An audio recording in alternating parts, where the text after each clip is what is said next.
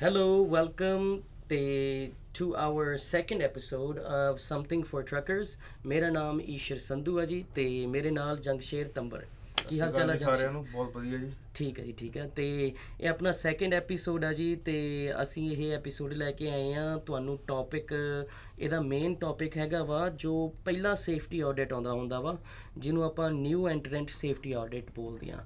ਤੇ ਅੱਜ ਆਪਾਂ ਇਹਦੇ ਬਾਰੇ ਗੱਲ ਕਰਾਂਗੇ ਵੀ ਇਹ ਕੀ ਹੁੰਦਾ ਕੀ ਰਿਕੁਆਇਰਮੈਂਟਸ ਆ। ਸੋ ਜੰਗਸ਼ੇਰ ਪਲੀਜ਼ ਥੋੜਾ ਜਿਹਾ ਦੱਸਿਓ ਇਹਦੇ ਬਾਰੇ ਵੀ ਇਹ ਇਹਦਾ ਕੀ ਹਿਸਾਬ ਕਿਤਾਬ ਆ ਕਦੋਂ ਆਉਂਦਾ ਵਾ ਤੇ ਯੂ نو ਵੀ ਥੋੜੀ ਓਵਰਵਿਊ ਦਿਓ ਕਿਉਂਕਿ ਮੈਨੂੰ ਪਤਾ ਵੀ ਥੋੜਾ ਜਿਹੜਾ ਆਪਣਾ ਯੂ نو ਟਰੱਕ ਪਰਮਿਟਸ ਦਾ ਕੰਮ ਆ ਉਹਦੇ ਵਿੱਚ ਥੋੜਾ ਹਾਂਜੀ, ਜਿਹਾ ਤੁਸੀਂ ਕਰਦੇ ਹੋ ਸੋ ਇਹਦਾ ਕੀ ਹਿਸਾਬ ਕਿਤਾਬ ਹੈ ਜਿਹੜਾ ਇਹ ਫਰਸਟ ਐਂਟੈਂਡ ਆਡਿਟ ਹੁੰਦਾ ਇਹ ਅਗਰ ਆਪਾਂ ਸਰਲ ਭਾਸ਼ਾ ਚ ਆਪਣੀ ਕਹਿ ਦਈਏ ਕਿ ਇਹ ਹੁੰਦਾ ਕਿ ਤੁਹਾਡੀ ਕੰਪਲਾਈਂਸ ਵਿਦ ਸੇਫਟੀ ਹੈ ਕਿ ਨਹੀਂ ਆ ਪਹਿਲੇ 12 ਆਪਰੇਸ਼ਨ ਦੇ 12 ਮਹੀਨੇ ਦੇ ਅੰਦਰ ਅੰਦਰ ਇਹਨੇ ਆਣਾ ਹੁੰਦਾ ਹੂੰ ਹੂੰ ਤੇ ਫਿਰ ਇਹ ਕਿਆ ਹੁੰਦਾ ਉਸ ਟਾਈਮ ਤੁਹਾਡੀ ਕਹਿ ਸਕਦੇ ਹਾਂ ਸਥਾਈ ਹੁੰਦੀ ਆ ਤੁਹਾਡੀ ਹਮ। ਅਥਾਰਟੀ ਬਾਰ ਜਦ ਤੁਸੀਂ ਪਾਸ ਕਰਦੇ ਹੋ ਜਦ ਪਹਿਲੇ ਬਾਰ ਵਿੱਚ ਪਾਸ ਕਰਦੇ ਹੋ ਤੇ ਤੁਹਾਡੇ ਜਦ 18 ਮਹੀਨੇ ਪੂਰੇ ਹੋ ਜਾਂਦੇ ਆ ਅਥਾਰਟੀ ਦੇ।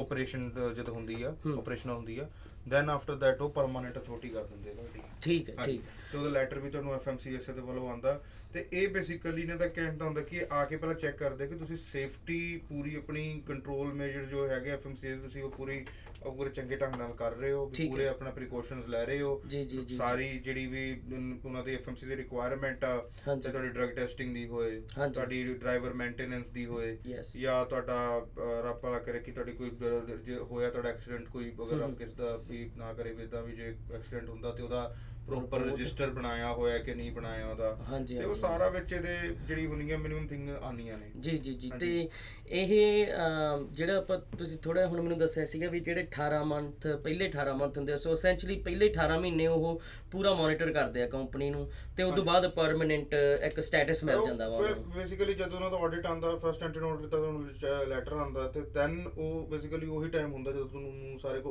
ਉਹਨਾਂ ਨੇ ਡਾਕੂਮੈਂਟ ਸਬਮਿਟ ਦੇਖਣੇ। ਕਰਾਉਣੇ ਪੈਂਦੇ ਤੇ ਉਹ ਤੁਹਾਨੂੰ ਬਿਲਕੁਲ। ਆਬਜ਼ਰਵ ਕਰਦੇ ਤੇ ਇਹ ਵੀ ਯੂ نو ਵੀ ਗੱਲ ਹੈਗੀ ਆ ਵੀ ਜਿਹੜਾ ਆਪਣਾ ਸੇਫਟੀ ਆਡਿਟ ਆਉਂਦਾ ਵਾ ਸਪੈਸ਼ਲੀ ਜਿਹੜਾ ਫਰਸਟ ਸੇਫਟੀ ਆਡਿਟ ਆਉਂਦਾ ਵਾ ਬਹੁਤ ਵਾਰੀ ਆਪਾਂ ਨੂੰ ਯੂ نو ਇਦਾਂ ਲੱਗਦਾ ਬਹੁਤ ਮੈਂ ਅਹ, ਦੇਖਿਆ ਵਾ ਵੀ ਕਈ ਵਾਰੀ ਅਹ, ਆਪਣੇ ਬੰਦੇ ਜਾਂ ਯੂ نو ਜਿਹੜਾ ਬੰਦਾ ਨਵਾਂ ਕੰਮ ਦੇ ਚ ਪਿਆ ਵਾ ਉਹ ਡਰ ਹਾਂਜੀ। ਜਾਂਦੇ ਆ ਵੀ ਪਤਾ ਨਹੀਂ ਯਾਰ ਉਹਨਾਂ ਨੇ ਕੀ ਮੰਗਣਗੇ ਜਾਂ ਮੈਥੋਂ ਪਾਸ ਹੋਊਗਾ ਜਾਂ ਨਹੀਂ ਹੋਊਗਾ ਜਾਂ ਇਹਦਾ ਯੂ نو ਵੀ ਕੋਈ ਫਾਈਨ ਨਾ ਮੈਨੂੰ ਪੈ ਜਾਵੇ ਸੋ ਆਈ ਥਿੰਕ ਵੀ ਇਹ ਵੀ ਗੱਲ ਜ਼ਰੂਰੀ ਆ ਵੀ ਯੂ نو ਜਦੋਂ ਫਰਸਟ ਟਾਈਮ ਆਉਂਦੇ ਆ ਉਹਨਾਂ ਨੇ ਅਹ, ਆ ਕੇ ਐਸੈਂਸ਼ਲੀ ਆਪਣੀ ਹੈਲਪ ਕਰਦੇ ਆ ਉਹ ਜੀ, ਜੀ। ਵੀ ਅਸੀਂ ਵੀ ਤੁਸੀਂ ਦੱਸੋ ਵੀ ਤੁਸੀਂ ਕੀ ਕਰ ਰਹੇ ਆ ਹਮ। ਫਿਰ ਉਹਨਾਂ ਨੇ ਆਪਾਂ ਨੂੰ ਦੱਸਣਾ ਹੁੰਦਾ ਵੀ ਤੁਸੀਂ ਆਹ ਠੀਕ ਕਰ ਲਓ ਭਾਈ ਇੱਥੇ ਤੁਹਾਨੂੰ ਇਦਾਂ ਕਰਨ ਦੀ ਲੋੜ ਆ right so that's another point that basically ਉਹ ਆ ਕੇ ਤੁਹਾਨੂੰ ਇਹ ਨਹੀਂ ਕਹਿੰਦੇ ਕਿ ਹਾਂਜੀ ਜੇ ਤੁਸੀਂ ਕੋਈ ਡਾਕੂਮੈਂਟ ਉਹਨੂੰ ਸਬਮਿਟ ਹੀ ਨਹੀਂ ਕਰਾਉਂਦੇ ਵੀ ਮੈਂ ਤਾਂ ਕਰਾਇਆ ਹੀ ਨਹੀਂ ਹੂੰ ਹੂੰ then they put you out of service ਹਾਂਜੀ। ਬਟ ਅਦਰ ਦੈਨ ਦੈਟ ਉਹ ਸਾਰੇ ਤੁਸੀਂ ਡਾਕੂਮੈਂਟ ਕੰਪਲੀਟ ਕਰਾਉਂਦੇ ਉਹਨਾਂ ਨੂੰ ਸਾਰੇ ਦਿੰਦੇ ਹੋ ਹਮ, ਹਮ। ਤੇ ਉਹ ਤੁਹਾਨੂੰ ਜਿੱਦਾਂ ਮੰਨ ਕੇ ਚਲੋ ਇੱਕ ਡਾਕੂਮੈਂਟ ਰਹਿ ਗਿਆ ਜੀ। ਕਿਸੇ ਨੇ ਅਪਲੋਡ ਚਲੋ ਠੀਕ ਹੈ ਅਹ, ਨਾ ਜਾਣ ਕੇ ਵੀ ਕੋਈ ਅਪਲੋਡ ਨਹੀਂ ਹਾਂਜੀ, ਹੋਇਆ। ਹਾਂਜੀ, ਉਹ ਹਾਂਜੀ। ਤੁਹਾਨੂੰ ਭੇਜਦੇ ਕਿ ਸਾਨੂੰ ਇਹ ਰਿਕੁਆਇਰਮੈਂਟ ਹੈ ਇੰਨੀ ਦੇਰ 'ਚ ਇਹ ਚੀਜ਼ਾਂ ਸਾਨੂੰ ਸਬਮਿਟ ਕਰਾਓ ਸਬਮਿਟ ਤੇ ਉਹ ਕਰਾਉਂਦੇ ਨਹੀਂ ਕਿ ਤੁਹਾਨੂੰ ਬਿਲਕੁਲ ਹੀ ਫਾਈਨ ਪਾਉਂਦੇ ਆ ਜਾਂ ਕੁਝ ਹਮ, ਕਰਦੇ ਆ ਹਮ, ਹਮ, ਹਮ, ਤੇ ਇਹ ਚੀਜ਼ ਤਾਂ ਉਹਨਾਂ ਦਾ ਹੁੰਦਾ ਬਟ ਇਹ ਜ਼ਰੂਰੀ ਬਹੁਤ ਹੁੰਦਾ ਜੇ ਨਾ Yeah. ਸਬਮਿਟ ਕਰਾਓ ਫੇਲ ਕਰ ਜਾਓ.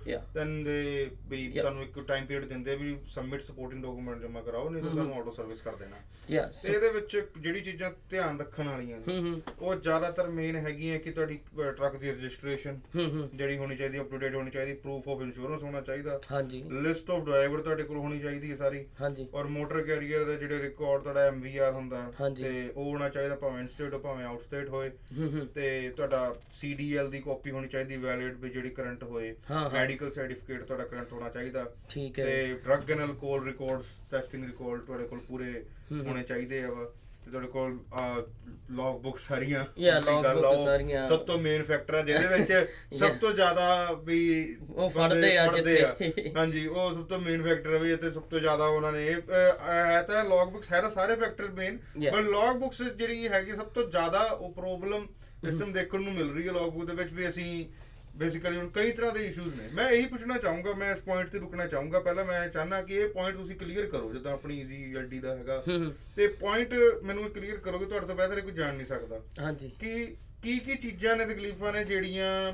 ਡਰਾਈਵਰ ਜਿਹੜੇ ਮੋਸਟਲੀ ਮਿਸਟੇਕਸ ਕਰਦੇ ਆ ਵੀ ਤੁਸੀਂ ਅਕਸਰ ਦੇਖਦੇ ਰਹਿੰਦੇ। ਹਾਂਜੀ ਹਾਂਜੀ। ਜਿਹੜੇ ਸਭ ਤੋਂ ਯੂ نو ਕਾਮਨ ਮਿਸਟੇਕਸ ਆਪਾਂ ਲਾ ਲਈਏ ਯੂ نو ਇੱਕ ਤਾਂ ਸਭ ਤੋਂ ਕਾਮਨ ਮਿਸਟੇਕ ਆ ਜਿਹੜਾ ਆਪਾਂ ਪਿਕਅਪ ਨੰਬਰ ਆ ਕਈ ਡਰਾਈਵਰ ਪਿਕਅਪ ਨੰਬਰ ਪਾਉਂਦੇ ਨਹੀਂ ਪਾਉਣਾ ਯਾਦ ਨਹੀਂ ਰਹਿੰਦਾ ਜਾਂ ਇੱਕ ਵਾਰੀ ਪਾਤਾ ਫਿਰ ਭੁੱਲ ਜਾਂਦੇ ਆ that's one of the you know big things ਕਿਉਂਕਿ ਹੈ ਤਾਂ ਉਹ ਇੱਕ ਛੋਟੀ ਜੀ ਗੱਲ ਹੀ ਜੀ, ਜੀ। ਪਰ ਪੁਲਿਸ ਵਾਲੇ ਨੇ ਉਹੀ ਚੀਜ਼ ਨੂੰ ਦੇਖਣਾ ਹੁੰਦਾ ਵੀ ਇਹਨੇ ਆ ਨਹੀਂ ਕਰੈਕਟ ਉਹਦਾ ਕੀਤਾ ਬੜਾ ਉਹਨੇ issue ਬਣ ਸਕਦਾ। ਹਾਂ ਉਹਨੇ ਛੋਟੀਆਂ ਛੋਟੀਆਂ ਗੱਲਾਂ ਫਿਰ ਇੱਕ ਅਮ, ਜ਼ਿਆਦਾਤਰ ਪਹਿਲਾਂ ਪ੍ਰੋਬਲਮ ਆਈ ਸੀਗੀ ਵੀ ਡਰਾਈਵਰ ਯੂ نو ਲੌਗਬੁੱਕ ਨੂੰ ਸਰਟੀਫਾਈ ਨਹੀਂ ਕਰ ਰਹੇ ਜਿਹੜੇ ਤਾਂ ਆਪਣੇ ਹੈਗੇ ਜਿਵੇਂ ਓਨਰ ਆਪਰੇਟਰ ਭਰਾ ਹਨਾ ਉਹ ਤਾਂ ਤਕਰੀਬਨ ਜਿਵੇਂ ਠੀਕ ਉਹਨਾਂ ਦਾ ਕੰਮ ਤਾਂ ਤਕਰੀਬਨ ਸੀ ਠੀਕ ਹੀ ਹੁੰਦਾ ਕਿਉਂਕਿ ਬੰਦਾ ਆਪਦਾ ਥੋੜਾ ਖਿਆਲ ਰੱਖਦਾ।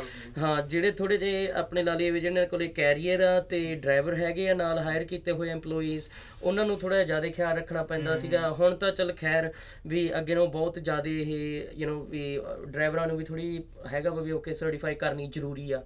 ਸੋ ਅਸੈਂਸ਼ਲੀ ਉਹ ਹੋ ਗਿਆ ਤੇ ਫਿਰ ਇੱਕ 30 ਮਿੰਟ ਬ੍ਰੇਕ ਜਿਹੜੇ ਪਹਿਲਾਂ ਇਹ ਬੋਰਡ ਚੱਲਦਾ ਸੀਗਾ ਉਦੋਂ ਬ੍ਰੇਕ ਬਰੂਕ ਲੈਂਦੇ ਨਹੀਂ ਸੀ ਵੀ ਬਾਅਦ ਚੋਂ ਐਡ ਕਰ ਲਾਂਗੇ। ਤੇ ਹੁਣ ਉਹ ਬੰਦਿਆਂ ਨੂੰ ਪ੍ਰੋਬਲਮਾਂ ਕਈਆਂ ਨੂੰ ਆਈਆਂ ਵਾ ਸੋ ਥੋੜਾ ਜਿਵੇਂ ਆਈ ਊਡ ਸੇ ਵੀ ਡਰਾਈਵਰ ਟ੍ਰੇਨਿੰਗ ਇੱਕ ਬਹੁਤ ਜ਼ਰੂਰੀ ਗੱਲ ਆ ਜਿੱਤੇ ਆਪਾਂ you know down the road ਕਿਤੇ ਟੱਚ ਕਰਾਂਗੇ ਵੀ ਕਿਵੇਂ ਕਰਨੀ ਚਾਹੀਦੀ ਹੈ ਡਰਾਈਵਰ ਟ੍ਰੇਨਿੰਗ ਬਟ ਇਹ ਤਿੰਨ ਚਾਰ ਚੀਜ਼ਾਂ ਜ਼ਰੂਰ ਹੈਗੀਆਂ ਜਿਹੜੀਆਂ ਆਪਾਂ ਕਹਿ ਲਈਏ ਵੀ ELD ਤੇ ਦੇਖਣ ਨੂੰ ਮਿਲਦੀਆਂ। ਤੇ ਅਦਰ ਦੈਨ ਦੈਟ ਜਿਹੜੀ E- ਜਦੋਂ ਆਪਾਂ ਨੂੰ ਫਰਸਟ ਆਡਿਟ ਆਉਂਦਾ ਵਾ ਜਾਂ ਜਦੋਂ ਵੀ ਆਪਾਂ ਨੂੰ ਆਡਿਟ ਆਉਂਦਾ ਵਾ FMCSA ਨੇ ELD ਦੇ ਪੱਖੋਂ ਤਿੰਨ ਚਾਰ ਚੀਜ਼ਾਂ ਉਹਨਾਂ ਨੇ ਆਪਾਂ ਤੋਂ ਮੰਗਣੀਆਂ ਹੁੰਦੀਆਂ ਵਾ। ਇੱਕ ਤਾਂ ਉਹਨਾਂ ਨੇ ਮੰਗਣਾ ਹੈਗਾ ਵੀ ਆਪਣਾ ELD ਪ੍ਰੋਵਾਈਡਰ ਕੌਣ ਆ ਤੁਹਾਡਾ ਮਾਡਲ ਨੰਬਰ ਕੀ ਆ ਤੇ ਆਈਡੈਂਟੀਫਾਇਰ ਨੰਬਰ ਜੋ ਅਸੀਂ ਵੀ ਪ੍ਰੋਵਾਈਡ ਆਪ ਤੁਹਾਨੂੰ ELD ਪ੍ਰੋਵਾਈਡਰ ਤੁਹਾਡਾ ਪ੍ਰੋਵਾਈਡ ਕਰ ਦੂਗਾ। ਤੇ ਫਿਰ ਉਹਨਾਂ ਨੇ ਤੁਹਾਨੂੰ ਪ੍ਰੂਫ ਮੰਗਣਾ ਵਾ ਵੀ ਤੁਸੀਂ ਕਦੋਂ ਸਟਾਰਟ ਕੀਤੀ ਸੀਗੀ। ਸੋ ਅਸੀਂ ਆਪ ਦਾ ਜਿਹੜਾ ਆਰਡਰ ਫਾਰਮ ਹੁੰਦਾ origignal ਹੂੰ ਹੂੰ। ਜਿਹੜਾ ਕਸਟਮਰ ਨੇ ਫਿਲ ਆਊਟ ਕਰਕੇ ਦਿੱਤਾ ਹੁੰਦਾ ਉਹ ਅਸੀਂ ਉਹਨਾਂ ਨੂੰ ਸੈਂਡ ਕਰ ਦਈਦਾ ਉਹ ਸੈਟੀਸਫਾਈ ਹੋ ਜਾਂਦੇ ਤੇ ਤੀਜੀ ਉਹਨਾਂ ਨੇ ਮੰਗਣੀ ਹੁੰਦੀ ਆ ਆਪਣੀ ਲੌਗ ਬੁੱਕਸ ਦਾ ਰੈਕੋਰਡ ਆ ਜਿਹੜਾ। ਸੋ ਇਹ ਆਨਲਾਈਨ ਜਿਹੜਾ ਆਪਣਾ HOS ਦਾ ਅਕਾਊਂਟ ਹੁੰਦਾ ਵਾ ਉਹਦੇ ਵਿੱਚ ਤੁਸੀਂ ਲੌਗਇਨ ਕਰੋਗੇ ਉੱਥੇ ਤੁਹਾਡੇ ਕੋਲ ਇੱਕ ਯੂ نو ਬੇਸਿਕਲੀ ਪੇਜ ਹੁੰਦਾ ਜਿੱਥੇ ਤੁਸੀਂ FMCSA ਟ੍ਰਾਂਸਫਰ ਕਰ ਸਕਦੇ ਹੋ। ਇੱਕ ਇਹ ਵੀ ਬਹੁਤ ਜ਼ਿਆਦਾ ਤਕਲੀਫ ਆਪਣੇ ਡਰਾਈਵਰ ਭਰਾਵਾਂ ਨੂੰ ਆ ਰਹੀ ਹੈ ਸਪੈਸ਼ਲੀ ਆਪਣੀ ਕਮਿਊਨਿਟੀ 'ਚ। ਵੀ ਉਹ ਕਹਿੰਦੇ ਕਿ ਸਾਨੂੰ ਡਾਊਨਲੋਡ ਕਰਨੀ ਨਹੀਂ ਆ ਰਹੀ ਜਾਂ ਐਡਮਿਨ ਅਕਾਊਂਟ ਤੋਂ ਆਪਾਂ ਕਰਦੇ ਜੀ, ਕਈ ਜੀ। ਵਾਰ ਡਰਾਈਵਰ ਆਪਣੇ ਡਰਾਈਵਰ ਅਕਾਊਂਟ 'ਚ ਹੁੰਦੇ ਆ। ਹਾਂਜੀ ਹਾਂਜੀ ਐਡਮਿਨ ਅਕਾਊਂਟ 'ਚ ਉਹਨਾਂ ਨੂੰ ਪਤਾ ਨਹੀਂ ਹੁੰਦਾ ਐਡਮਿਨ ਅਕਾਊਂਟ ਕਿਵੇਂ। ਕਰਨਾ ਯਾ ਤੇ ਉਹ ਕਹਿੰਦੇ ਤੁਹਾਨੂੰ ਡਾਊਨਲੋਡ ਨਹੀਂ ਕਰਨੀ ਆ ਰਹੀ ਕਿ ਨਹੀਂ। ਉਹਦੇ ਵਿੱਚ ਤੁਸੀਂ ਕੀ ਹੈਲਪ Um, ਦੀ yeah, ਕਰ ਸਕਦੇ ਆ ਉਹ ਆਪਣੇ ਪ੍ਰੋਵਾਈਡਰ ਨੂੰ ਦੱਸ ਸਕਦੇ ਆ ਹਾਂਜੀ, ਜਾਂ ਹਾਂਜੀ। ਕੀ ਕਰ ਸਕਦੇ ਹੋ ਸੋ ਬੇਸਿਕਲੀ ਉਹ ਯੂ نو ਆਪਦੇ ਪ੍ਰੋਵਾਈਡਰ ਨੂੰ ਕਾਲ ਕਰਨ ਇਹ ਥੋੜੀ ਜੀ ਪ੍ਰੋਬਲਮ ਆ ਜਾਂਦੀ ਹੈ ਜਿਹੜੇ ਆਪਣੇ ਓਨਰ ਆਪਰੇਟਰ ਹੈਗੇ ਆ ਜਿਆਦੇ ਵੀਰ ਕਿਉਂਕਿ ਉਹਨਾਂ ਨੇ ਬੈਕ ਐਂਡ ਤੇ ਬਹਿ ਕੇ ਦੇਖਣਾ ਨਹੀਂ ਹੁੰਦਾ ਰਾਈਟ ਉਹ ਆਪਦਾ ਸਿਰਫ ਡਰਾਈਵਰ ਐਪ ਤੇ ਯੂਜ਼ ਟੂ ਹੁੰਦੇ ਆ ਉਹਨਾਂ ਨੂੰ ਪਤਾ ਵੀ ਪਿੱਛੇ ਬਣੀ ਜਾਂਦਾ ਸਾਰਾ ਕੁਝ ਸੋ ਉਦੋਂ ਤੁਸੀਂ ਸਾਨੂੰ ਕਾਲ ਕਰ ਲਓ ਤੇ ਅਸੀਂ ਤੁਹਾਨੂੰ ਇੱਕ ਤਾਂ ਆਨਲਾਈਨ ਤੁਹਾਨੂੰ ਲੌਗਇਨ ਵੀ ਕਰਕੇ ਦਿਖਾ ਦਈਦਾ ਵੀ ਭਾਈ ਆ ਤੁਹਾਡਾ ਲੌਗਇਨ ਆ ਤੁਹਾਨੂੰ ਰਨ ਥਰੂ ਕਰ ਦਈਦਾ ਸਾਰਾ ਕੁਝ ਵੀ ਕਿਵੇਂ ਤੁਸੀਂ ਵੀ ਕਿਵੇਂ ਕਰਨੀਆਂ ਤੇ ਜੇ ਤੁਹਾਨੂੰ ਹੈਲਪ ਦੀ ਲੋੜ ਆ ਫਿਰ ਅਸੀਂ ਵੀ ਤੁਹਾਡੇ ਵਾਸਤੇ ਸੈਂਡ ਵੀ ਕਰ ਸਕਦੇ ਹਾਂ। ਤੇ ਅਸੀਂ ਇਹ ਵੀ ਕੋਸ਼ਿਸ਼ ਕਰੀਦੀ ਆ ਵੀ ਜਦੋਂ ਕੋਈ ਆਪਾਂ ਨੂੰ ਕਾਲ ਕਰਦਾ ਵੀ ਅਸੀਂ ਉਹਨਾਂ ਦੀਆਂ ਲੌਗ ਬੁੱਕਾਂ ਥੋੜੀਆਂ ਦੇਖ ਕੇ ਵੀ ਇਹਨੂੰ ਬੰਦੇ ਨੂੰ ਦੱਸ ਦਈਦਾ ਕਿਉਂਕਿ ਇੱਕ ਸੌਖਾ ਹੀ ਤਰੀਕਾ ਵਾ ਲੌਗ ਬੁੱਕ ਦੇਖਣ ਦਾ ਵੀ ਜਿਹੜੀ ਇਹ ਆਪਾਂ ਫਾਈਲ FMCSA ਨੂੰ ਸੈਂਡ ਕਰਨੀ ਹੁੰਦੀ ਆ ਆਪਣੇ ਸਿਸਟਮ ਦੇ ਵਿੱਚ ਤੁਸੀਂ ਆਪ ਵੀ ਡਾਊਨਲੋਡ ਕਰ ਸਕਦੇ ਹੋ। ਸੋ ਜੇ ਇੱਕ ਡਰਾਈਵਰ ਉਹ ਕਹਿੰਦੇ ਵੀ ਭਾਈ ਵੀ ਵੀ ਵੀ ਈਸ਼ਰ ਸਿੰਘ ਦੀ ਲੌਗ ਬੁੱਕ ਤੁਸੀਂ ਜਨਵਰੀ 1 ਤੋਂ ਲੈ ਕੇ ਜਨਵਰੀ 31 ਦੀ ਭੇਜੋ ਸਾਨੂੰ।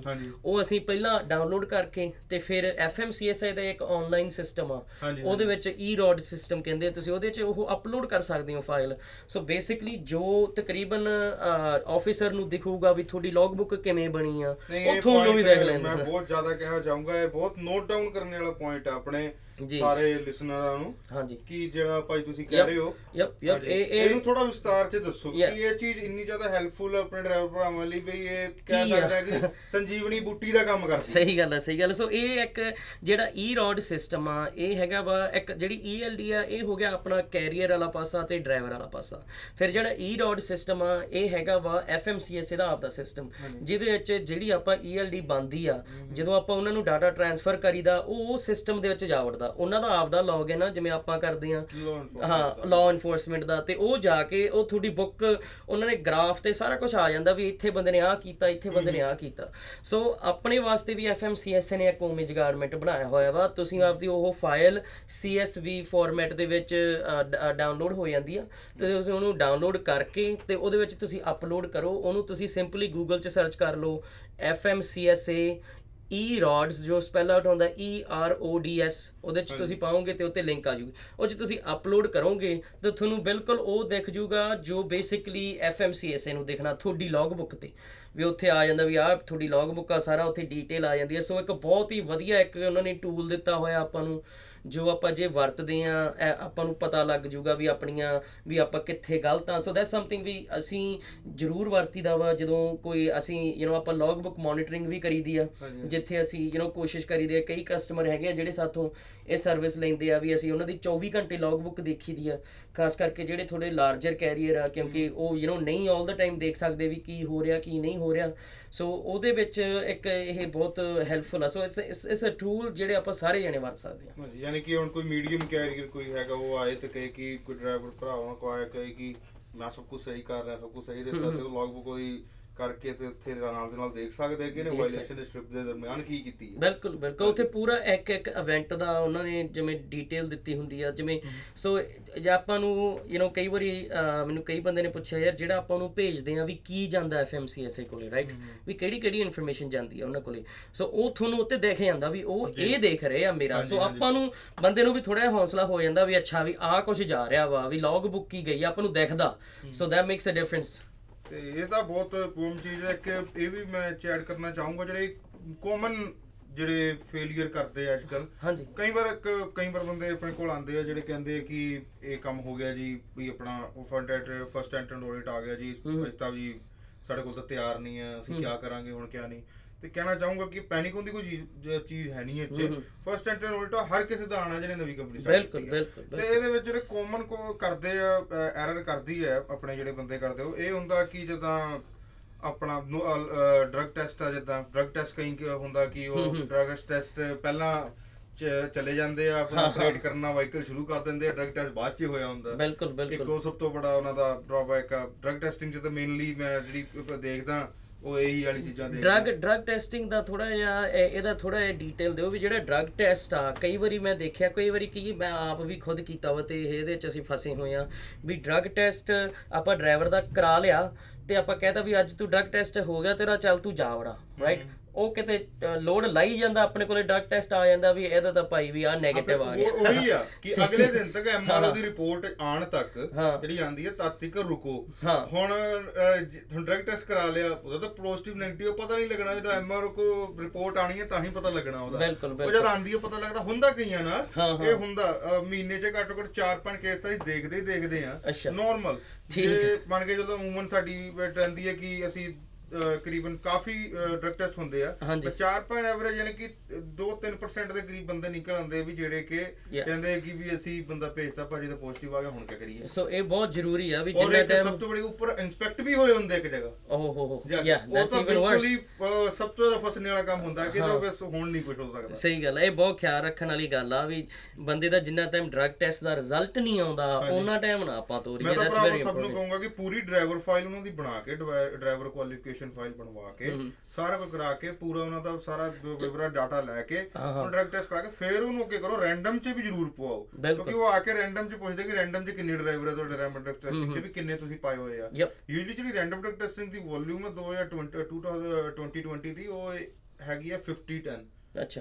ਡਰਗ ਐਂਡ ਕੰਟਰੋਲ ਸਬਸਟੈਂਸ ਦੀ 50 ਹੈ ਤੇ 10% ਅਲਕੋਹਲ ਦੀ ਠੀਕ ਹੈ ਠੀਕ ਹੈ ਤੇ ਇੰਨੇ ਤੁਸੀਂ ਤੁਹਾਨੂੰ ਰੈਂਡਮ ਪਿਕ ਕਰਨੇ ਪੈਣਗੇ ਚਾਹੀਦੀ ਚਾਹੀਦੇ ਆ ਵੀ at least 50% ਐਟਲੀਸਟ ਇੰਨੇ ਚਾਹੀਦੇ 50 10 ਦੀ ਆਪਾਂ ਲੈ ਕੇ ਚੱਲਦੇ ਹਾਂ ਇਹਦੀ ਰੇਸ਼ੋ ਜੀ ਜੇ ਜੇ ਆਪਾਂ ਅਹ, ਆਪਾਂ ਗੱਲ ਕਰੀਏ ਵੀ ਲੈਟਸ ਟਾਕ ਅਬਾਊਟ ਵੀ ਜਦੋਂ ਆਪਾਂ ਨੂੰ ਸੇਫਟੀ ਆਡਿਟ ਆਉਂਦਾ ਵਾ ਆਪਾਂ ਥੋੜੇ ਗੱਲ ਕਰੀਏ ਵੀ ਕਿਹੜੀਆਂ ਕਿਹੜੀਆਂ ਐਗਜ਼ੈਕਟਲੀ ਕਿਹੜੀਆਂ ਕਿਹੜੀਆਂ ਆਪਾਂ ਕਾਫੀ ਚੀਜ਼ਾਂ ਤੇ ਆਪਾਂ ਟੱਚ ਕੀਤਾ ਈਐਲਡੀ ਤੇ ਵੀ ਯੂ نو ਡਰਾਈਵਰ ਫਾਈਲ ਵੀ ਤੇ ਇਹ ਵੀ ਸੋ ਆਪਾਂ ਥੋੜਾ ਜਿਹਾ ਯੂ نو ਆਪਾਂ ਆਪਦੇ ਅਹ, ਆਪਦੇ ਜਿਹੜੇ ਲਿਸਨਰ ਹੈ ਇਹਨਾਂ ਨੂੰ ਦੱਸੀਏ ਵੀ ਐਗਜ਼ੈਕਟਲੀ ਕੀ ਕੀ ਮੰਗਦੇ ਆ ਉਹ ਆਪਣੇ ਤੋਂ ਰਾਈਟ ਇੱਕ ਤਾਂ ਮੈਨੂੰ ਪਤਾ ਵੀ ਡਰਾਈਵਰ ਲਿਸਟ ਉਹਨਾਂ ਨੇ ਮੰਗਣੀ ਆ ਡਰਾਈਵਰ ਤੇ ਡਰਾਈਵਰ ਲਾਇਸੈਂਸ ਉਹ ਇੱਕ ਡਰਾਈਵਰ ਦਾ ਮੰਗਦੇ ਆ ਕਿ ਹਰ ਇੱਕ ਡਰਾਈਵਰ ਦਾ ਮੰਗਦੇ ਹੁੰਦੇ ਆ? ਕੀ ਇਹਦਾ ਹੈਗਾ ਜਿਹੜੇ ਹੈਗੇ ਆ ਡਰਾਈਵਰ ਲਿਸਟ ਉਹ ਸਾਰਿਆਂ ਦੀ ਹੁੰਦੀ ਆ ਮਗਰ ਡਰਾਈਵਰ ਲਿਸਟ ਜਿਹੜੀ ਸਾਰੀ ਹੁੰਦੀ ਹੈ ਮਗਰ ਉਹਦੇ ਵਿੱਚੋਂ ਇੱਕ ਡਰਾਈਵਰ ਦਾ ਮੰਗਦੇ। ਉਹਨਾਂ ਨੇ ਦਾ license ਕੋਈ ਵੀ ਇੱਕ ਡਰਾਈਵਰ ਦਾ। ਓਕੇ ਓਕੇ ਫਿਰ ਉਹਨਾਂ ਨੇ ਮੰਗਣਾ ਵਾ ਆਪਣਾ ਬੇਸਿਕਲੀ ਲੌਗ ਬੁక్స్ ਤੇ ਸਪੋਰਟਿੰਗ ਡਾਕੂਮੈਂਟਸ ਰਾਈਟ ਜਿਨ੍ਹਾਂ ਨੂੰ ਇਹ ਰੈਕੋਰਡਸ ਆਫ ਡਿਊਟੀ ਸਟੇਟਸ ਤੇ ਸਪੋਰਟਿੰਗ ਡਾਕੂਮੈਂਟਸ ਕਹਿ ਦਿੰਦੇ ਆ ਤੇ ਜਿਹੜੇ ਲੌਗ ਬੁੱਕ ਦੇ ਨਾਲ ਸਪੋਰਟਿੰਗ ਡਾਕੂਮੈਂਟ ਹੁੰਦੇ ਆ ਉਹ ਉਹ ਮੰਨੇ ਜਾਂਦੇ ਇੱਕ ਤਾਂ ਬਿਲ ਆਫ ਲੀਡਿੰਗ ਹੋ ਗਿਆ ਰਾਈਟ ਸੋ ਇੱਕ ਜਿਵੇਂ ਲੰਪਰ ਰਸੀਤ ਹੋ ਗਈ ਫਿਊਲ ਰਸੀਤਾਂ ਹੋ ਗਈਆਂ ਕੋਈ ਯੂ نو ਤੁਹਾਨੂੰ ਸਾਈਟੇਸ਼ਨ ਮਿਲੀ ਹੋਈ ਆ ਕੋਈ ਤੁਹਾਡਾ ਰਿਪੇਅਰ ਦਾ ਬਿੱਲ ਆ ਜਿਹੜਾ ਵੀ ਤੁਸੀਂ ਲਾ ਲਿਓ ਵੀ ਪੇਪਰ ਵਰਕ ਤੁਹਾਡੇ ਟਰੱਕਿੰਗ ਨੂੰ ਰਿਲੇਟਡ ਆ ਜਿਹੜਾ ਆਪਾਂ ਮੰਨ ਲਓ ਵੀ ਜ਼ਿਆਦਾਤਰ ਟ੍ਰਿਪ ਪੈਕ ਦੇ ਵਿੱਚ ਪਾਉਣੇ ਆ ਰਾਈਟ। ਬਿੱਲ ਆਫ ਲੀਡਿੰਗ ਇਹ ਲੰਪਰ ਰਸੀਤਾਂ ਸਕੇਲਸ ਕੀਤਾ। ਇਹ ਸਾਰੀਆਂ ਸਪੋਰਟਿੰਗ ਡਾਕੂਮੈਂਟਾਂ ਵਾ ਵੀ ਇਹ ਤੁਸੀਂ ਪ੍ਰੂਫ ਕਰ ਸਕਦੇ ਹੋ ਵੀ ਤੁਸੀਂ ਇੱਥੇ ਆ ਕੁਝ ਕੀਤਾ। ਉਹ ਤੁਹਾਡੀ ਸਪੋਰਟਿੰਗ ਡਾਕੂਮੈਂਟ ਹੋ ਗਈ ਆ। ਸੋ ਹਰ ਇੱਕ ਚੀਜ਼ ਜਿਹੜੀ ਤੁਹਾਡੀ ਟਰੱਕ ਦੇ ਜਾਂ ਕੰਮ ਦੇ ਨਾਲ ਲੋਡ ਦੇ ਨਾਲ ਰਿਲੇਟਡ ਆ ਉਹ ਸਪੋਰਟਿੰਗ ਡਾਕੂਮੈਂਟ ਤੁਸੀਂ ਰੱਖਣੀ ਆ। ਤੇ ਇੱਕ ਉਹ ਐਮਵੀਆਰ ਵੀ ਮੰਗਦੇ ਆ ਜਿਹੜਾ ਐਮਵੀਆਰ ਜਿਹੜਾ ਹੁੰਦਾ ਨਾ ਤੇ ਇੱਕ ਤਾਂ ਤੁਸੀਂ ਜਾ ਕੇ ਡੀਐਮਬੀ ਤੋਂ ਲੈ ਕੇ ਆ ਵੀ ਸਕਦੇ ਹੋ ਆਪਣੀ ਜਿਹੜੀ ਸਟੇਟ ਦੀ ਡੀਐਮਬੀ ਹੈ ਮਤਲਬ ਕਿ ਨਿਊਯਾਰਕ ਦਾ ਲਾਇਸੈਂਸ ਔਰ ਨਿਊਯਾਰਕ ਤੇ ਜਾ ਕੇ ਆਪਣਾ ਉੱਥੋਂ ਲੈ ਕੇ ਆ ਸਕਦੇ ਆ। ਨਹੀਂ ਤਾਂ ਉਹ ਜਿਹੜੇ ਆਪਣੇ ਡਰੱਗ ਐਂਡ ਜਿਹੜਾ ਡਰੱਗ ਟੈਸਟਿੰਗ ਵਾਲੇ ਹੁੰਦੇ ਉਹਨਾਂ ਨੂੰ ਕਹਿ ਸਕਦੇ ਆ ਕਿਉਂਕਿ ਜ਼ਿਆਦਾਤਰ ਡਰੱਗ ਟੈਸਟਿੰਗ ਵਾਲਿਆਂ ਕੋਲ ਹੁੰਦਾ ਐਕਸੈਸ ਕੀ ਉਹ ਪੁੱਲ ਕਰ ਸਕਦੇ ਆ ਐਮਵੀਆਰ ਠੀਕ ਹੈ ਠੀਕ ਹੈ ਠੀਕ ਹੈ। ਸਾਰੇ ਅਮੂਮਨ ਸਾਰਿਆਂ ਕੋਲ ਹੁੰਦਾ ਹੀ ਆ। ਤੇ ਉਹਨਾਂ ਨੂੰ ਕਹਿ ਸਕਦੇ ਆ ਕਿ ਆਪਣਾ ਡੀ- ਸਾਡਾ ਐਮਬੀਆਰ ਇਸ ਡਰਾਈਵਰ ਦਾ ਪੁੱਲ ਕਰ ਦਿਓ ਠੀਕ ਉਹ ਹੈ। ਜ਼ਿਆਦਾ ਸੇਫਲੀ ਇਸ ਕਰਕੇ ਜਾਂਦਾ ਕਈ ਵਾਰ ਕੈਰੀਅਰ ਕਈ ਪ੍ਰੋਬਲਮ ਆਉਂਦੀ ਉਹ ਭੁੱਲ ਜਾਂਦੇ ਆ ਵੀ ਅਸੀਂ ਐਮਬੀਆਰ ਵੀ ਇਹਦਾ ਰੱਖਣਾ ਵਾ। ਕਈ ਵਾਰ ਉਹ ਲੈ ਕੇ ਨਹੀਂ ਆਉਂਦੇ ਜਾਂ ਡਰਾਈਵਰ ਬਾਅਦ ਚ ਫੋਰਗੇਟ ਹੋ ਜਾਂਦਾ ਉਹਨਾਂ ਹੂੰ ਹੂੰ ਹੂੰ ਨੂੰ ਹੂੰ ਸਭ ਤੋਂ ਸੇਫਲੀ ਇਹੀ ਹੁੰਦਾ ਕਿ ਮੈਂ ਡਰਗ ਟੈਸਟਿੰਗ ਵਾਲ ਨੂੰ ਕਹਿ ਦੋ ਕਿ ਹਾਂ ਐਮਬੀਆਰ ਪੁੱਲ ਕਰ ਲਓ। ਸਟੇਟ ਫੀਸ ਹੁੰਦੀ ਆ ਉਹ ਵਿੱਚ ਉਹਨੂੰ ਪੇ ਕਰਨੀ ਪੈਂਦੀ ਹੈ ਤੇ ਐਮਬੀਆਰ ਤੁਹਾਨੂੰ ਦੇ ਦਿੰਦੇ ਆ ਠੀਕ ਹੈ। ਮੈਡੀਕਲ ਸਰਟੀਫਿਕੇਟ ਤਾਂ ਬਾਈ ਡਰਾਈਵਰ ਹੁੰਦਾ ਹੀ ਹੈ. ਜਿਹਨੇ ਜੁਆਇਨ ਕਰਨਾ ਵਾ. ਵਾਹੀਕਲ ਲਿਸਟ ਇੱਕ ਬਹੁਤ ਇਹ ਇੱਕ ਆ। ਜਿਹੜੀ ਆਪਾਂ ਹੁਣੇ ਚਾਰ ਪੰਜ ਚੀਜ਼ਾਂ ਦੀ ਗੱਲ ਕਰਕੇ ਹਟੇ ਆ ਹਨਾ ਸਾਰਾ ਕੁਝ ਡਰਾਈਵਰ ਰਿਲੇਟਡ ਆ। ਇਹਦੇ ਇਹੀ ਚੀਜ਼ਾਂ ਆਉਂਦੀਆਂ ਵਾ ਡਰਾਈਵਰ ਫਾਈਲ ਜਿਹੜੀ ਆਪਾਂ ਡਰਾਈਵਰ ਕੁਆਲੀਫਿਕੇਸ਼ਨ ਫਾਈਲ। ਆਪਾਂ ਥੋੜੇ ਟਾਈਮ ਪਹਿਲਾਂ ਗੱਲ ਕੀਤੀ ਸੀ ਵੀ ਇੱਕ ਉਹਨਾਂ ਨੇ ਡਰਾਈਵਰ ਕੁਆਲੀਫਿਕੇਸ਼ਨ ਫਾਈਲ ਮੰਗਣੀ ਆ। ਡਰਾਈਵਰ ਕੁਆਲੀਫਿਕੇਸ਼ਨ ਫਾਈਲ ਦੇ ਵਿੱਚ ਕੀ ਕੀ ਆਉਂਦਾ ਵਾ? ਕੀ ਕੀ ਰੱਖਣਾ ਚਾਹੀਦਾ ਆਪਾਂ ਨੂੰ ਡਰਾਈਵਰ ਫਾਈਲ ਦੇ ਵਿੱਚ? ਜਿਹੜੀ ਇਹ ਚੀਜ਼ਾਂ ਨੇ ਬਈ ਰਜਿਸਟ੍ਰੇਸ਼ਨ ਔਰ ਜਿੱਦਾਂ ਹੁਣ ਇਹਦਾ ਮੈਡੀਕਲ ਸਰਟੀਫਿਕੇਟ ਇਹ ਵੀ ਡਰਾਈਵਰ ਫਾਈਲ ਦਾ ਇੱਕ ਪਾਰਟ ਆਪਾਂ ਮੰਨ ਸਕਦੇ ਹੂੰ। ਉਹਦਾ ਐਮਵੀਆਰ ਦਾ ਰਿਕਾਰਡ ਇਹ ਵੀ ਡਰਾਈਵਰ ਫਾਈਲ ਦਾ ਪਾਰਟ ਬੇਸਿਕਲੀ ਹੁੰਦਾ ਡਰਾਈਵਰ ਫਾਈਲ ਦਾ ਬੇਸਿਕਲੀ ਪਾਰਟ ਹੁੰਦਾ ਕਿ ਤੁਹਾਡੀ ਉਹਦਾ ਪ੍ਰੀ ਇੰਪਲੋਇਮੈਂਟ ਹੁੰਦੀ ਆ ਤੁਸੀਂ ਉਹਦਾ ਰੋਡ ਟੈਸਟ ਲਿਆ ਕਿ ਨਹੀਂ ਲਿਆ ਤੋਂ ਬਾਅਦ ਸਰਟੀਫਿਕੇਟ ਇਸ਼ੂ ਕੀਤਾ ਕਿ ਨਹੀਂ ਕੀਤਾ ਰੋਡ ਟੈਸਟ ਦਾ।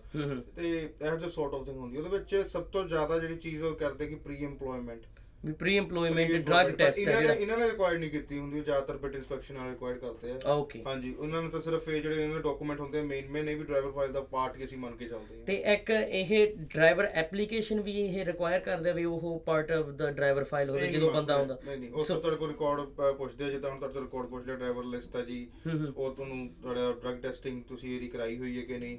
ਜਿਹੜੀ ਉਹ ਡਰਾਈਵਰ ਐਪਲੀਕੇਸ਼ਨ ਔਰ ਇਹ ਸਾਰਾ ਇਹ ਐਫਐਮਸੀ ਜਦੋਂ ਆਡਿਟ ਜਿਹੜਾ ਸੈਕੰਡ ਲੈਵਲ ਦਾ ਜਾਂ ਕਹਿੰਦੇ ਨੇ ਤੋਂ ਉੱਪਰਲੇ ਲੈਵਲ ਦਾ ਹੁੰਦਾ। ਹਾਂ ਹਾਂ। Then they required then they Then they require required so. ਜਿਹੜਾ ਨਿਊ ਐਂਟਰੈਂਟ ਸੇਫਟੀ ਪ੍ਰੋਗਰਾਮ ਜਿਹੜਾ ਫਰਸਟ ਆਉਂਦਾ ਵਾ ਉਹਦੇ ਵਿੱਚ ਨਹੀਂ ਉਹਨਾਂ ਨੇ ਤੁਹਾਨੂੰ ਕਹਿਣਾ ਵੀ ਤੁਸੀਂ ਉਹਨਾਂ ਨੇ ਚ ਹਾਂਜੀ ਉਹਨਾਂ ਨੇ ਚ ਨਹੀਂ ਕਹਿੰਦੇ ਕਿ ਪੂਰੀ ਐਪਲੀਕੇਸ਼ਨ ਲਿਆਓ ਜੀ ਤਾਂ ਸਾਰਾ ਕੁਝ ਦਿਓ ਜੀ। ਠੀਕ ਹੈ ਠੀਕ ਹੈ ਠੀਕ ਹੈ ਠੀਕ ਹੈ।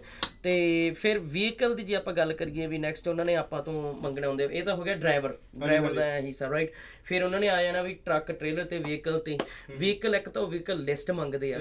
ਤੇ ਫਿਰ ਫਿਰ ਉਹਨਾਂ ਨੇ ਵਹੀਕਲ ਇਨਸਪੈਕਸ਼ਨਸ ਮੰਗਣੀਆਂ। ਇਨਸਪੈਕਸ਼ਨਾਂ ਕਿਹੜੀਆਂ ਕਿਹੜੀਆਂ ਹੁੰਦੀਆਂ ਜਿਹੜੀਆਂ ਆਪਾਂ ਨੂੰ ਹੁੰਦੀ ਹੈ 90 ਡੇ ਹੁੰਦੀ ਆ ਤੇ ਐਵਰੀ ਮੰਥ ਵਾਲੀ ਵੀ ਹੁੰਦੀ ਜਿਹੜੇ ਤੁਸੀਂ ਕਰਨਾ ਚਾਹੁੰਦੇ ਹੋ। ਜਿਹੜੀ ਰਿਕੁਆਇਰਡ ਹੈ ਇਹਨਾਂ ਦੀਆਂ ਉਹ ਕਿਹੜੀਆਂ ਕਿਹੜੀਆਂ ਐਨੂਅਲ ਤੇ 90 ਡੇਜ਼ ਸੋ ਐਨੂਅਲ ਇਨਸਪੈਕਸ਼ਨ ਜਿਹਨੂੰ ਬਿਟ ਇਨਸਪੈਕਸ਼ਨ ਵੀ ਕਹਿ ਦਿੰਦੇ ਆ ਮੈਨੂੰ ਐਨੂਅਲ ਬਿਟ ਨਹੀਂ ਹੁੰਦੀ ਜੀ। ਐਨੂਅਲ ਤਾਂ ਹੁੰਦੀ ਕਿ ਤੁਸੀਂ ਜਾ ਕੇ ਐਨੂਅਲ ਸਟicker ਲਵਾ ਲਿਆ ਵੀ ਐਨੂਅਲ ਕਰਵਾ ਲਿਆ okay so that's so bit inspection annual inspection ਦੋ ਅੱਡ ਅੱਡ ਚੀਜ਼ਾਂ ਕਿਉਂਕਿ ਕਈ ਵਾਰੀ ਮੈਂ ਨੂੰ ਮੈਂ ਵੀ ਆਹ ਗੱਲ ਤੇ ਕਨਫਿਊਜ਼ ਤਾਂ ਇਹ ਹੈ ਕਿ ਤੁਸੀਂ ਬਿਟ 'ਚ ਰਿਕੁਆਇਰਮੈਂਟ ਹੈ ਵੀ ਹਾਂ ਬਿਟ 'ਚ ਬਿਟ ਤਾਂ ਟੋਟਲੀ ਹੋਗੀ ਨਾ ਤੁਹਾਡੀ ਬੇਸ ਟਰਮੀਨਲ ਦੀ ਹੋਗੀ ਉਹ ਤਾਂ। ਉਹ ਅ, ਤੁਹਾਡੀ ਸਟੇਟ ਦੀ ਹੋਗੀ ਬਿਟ ਹਮੇਸ਼ਾ ਸਟੇਟ ਦੀ ਆਉਂਦੀ ਆ। ਸੋ ਜਿਹੜੀ ਓਕੇ ਜਿਹੜੀ ਹੈਗੀ ਆ ਨਿਊ ਐਂਟਰੈਂਟ ਦੀ ਹੁੰਦੀ ਆ ਜਿਹੜੀ ਇਹ। ਇਹ ਫੈਡਰਲ ਲੈਵਲ ਦੀ ਇਨਸਪੈਕਸ਼ਨ ਆ। ਹੈ।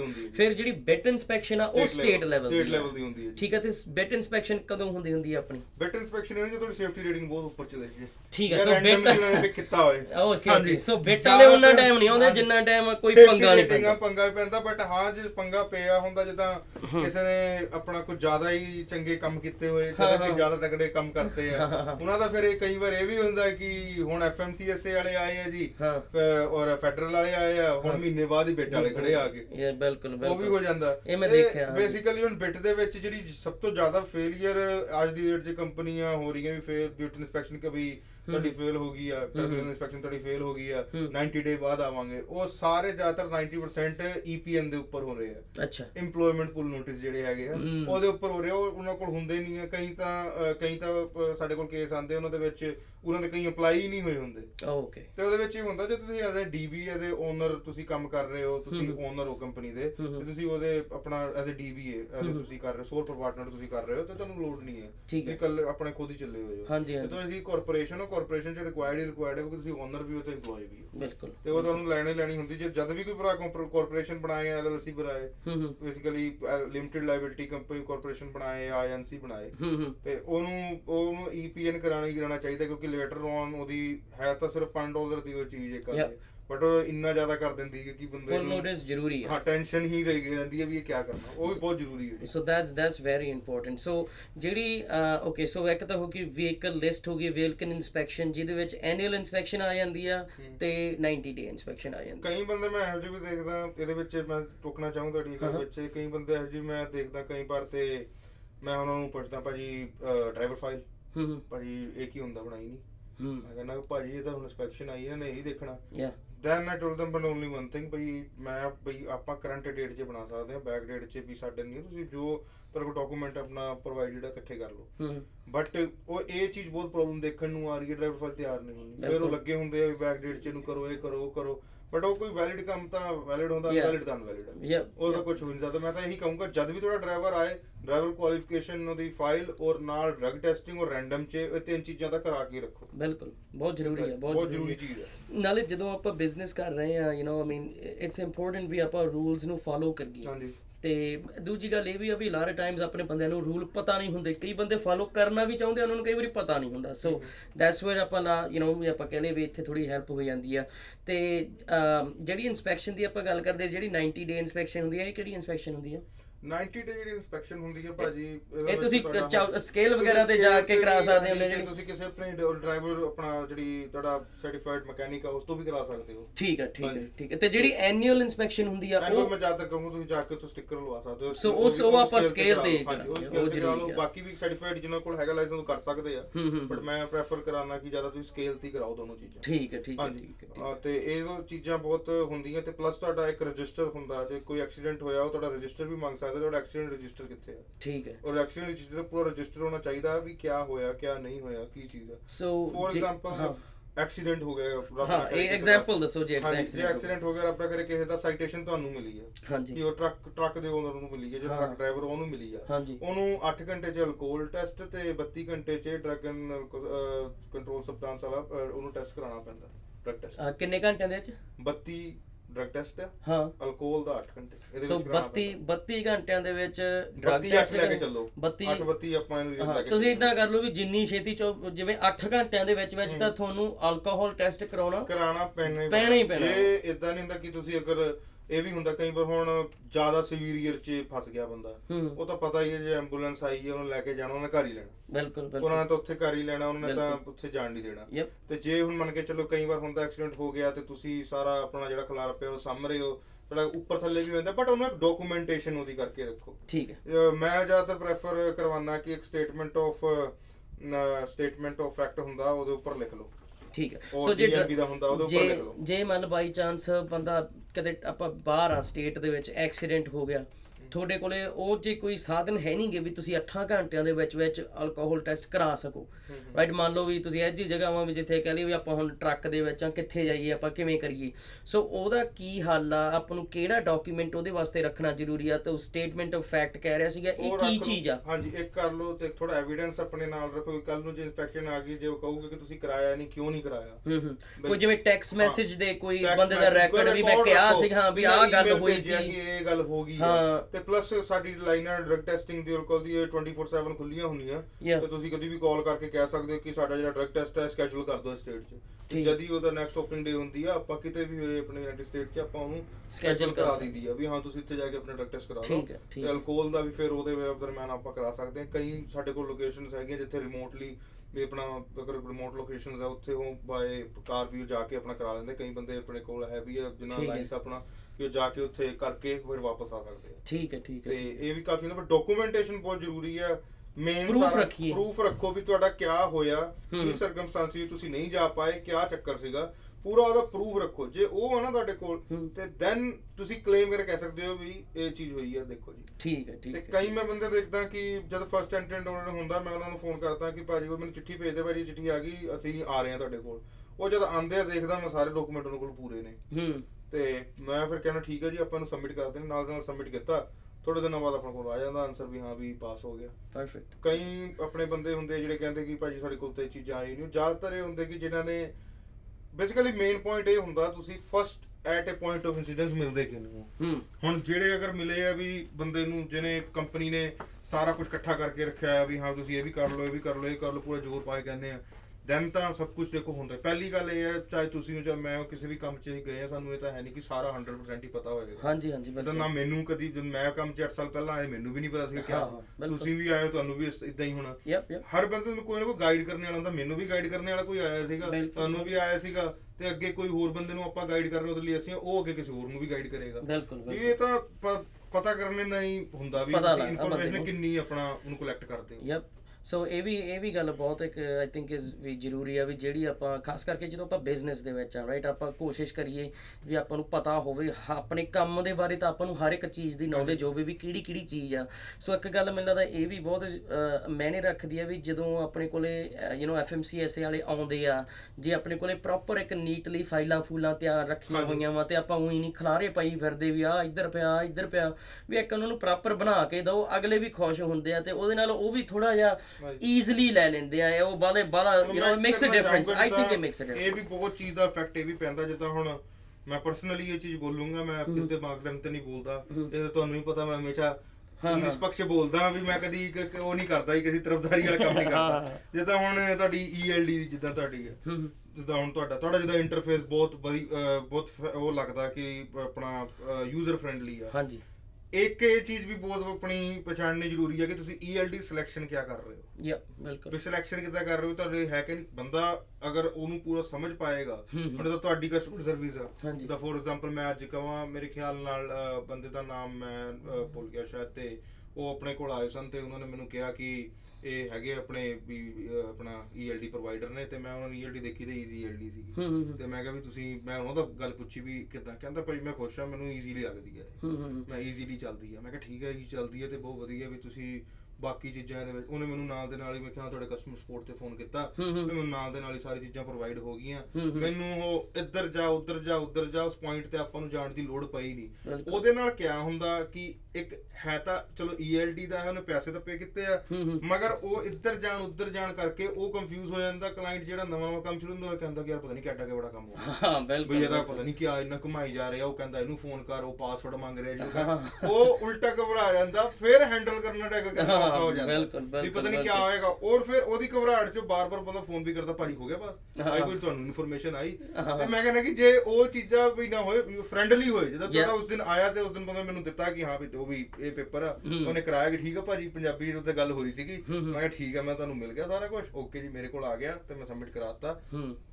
That was simple as that. Simple ਉਹਨੂੰ ਡਰ ਵੀ ਨਹੀਂ ਲੱਗਿਆ ਵੀ ਹਾਂ ਜੇ। ਇਹੀ ਮੈਂ ਕੰਪਲੈਕਸ ਘੁੰਮ ਜਾਂਦਾ ਮਾੜਾ ਜਿਹਾ। ਬਿਲਕੁਲ। ਉਸੇ ਟਾਈਮ ਹੀ ਉਹ ਪੰਗਾ ਪੈ ਗਿਆ ਇਹ ਬਹੁਤ ਜ਼ਰੂਰੀ ਆ ਵੀ ਜਦੋਂ ਆਪਾਂ ਜਿਹੜੇ ਜਿਹੜੀ ਵੀ ਸਰਵਿਸ ਲਈਏ ਭਲਾ ਕੋਈ ਮੇਰੀ ELD ਦੀ ਆ ਜਾਂ ਕੋਈ ਆਪਾਂ ਹੋਰ ਸਰਵਿਸ ਲੈ ਰਹੇ ਆ ਜਾਂ ਕੋਈ ਤੇਰੇ ਨਾਲ ਕੋਈ ਨਵੀਂ ਕੰਪਨੀ ਖੋਲ ਰਿਹਾ ਵਾ ਵੀ ਆਪਾਂ ਉੱਥੇ ਜਾਈਏ ਜਿੱਥੇ ਬੰਦਾ ਕੰਫਰਟੇਬਲ ਫੀਲ ਕਰਦਾ ਵਾ ਜਿੱਥੇ ਉਹਨੂੰ ਇਦਾਂ ਲੱਗਦਾ ਵੀ ਹਾਂ ਮੇਰੇ ਇੱਥੇ ਗੱਲ ਸੁਣੀ ਜਾਊ। Right so that I think that's and thank you ਤੁਸੀਂ ਇਹ ਗੱਲ ਕੀਤੀ ਹੈ ਸਾਡੀ।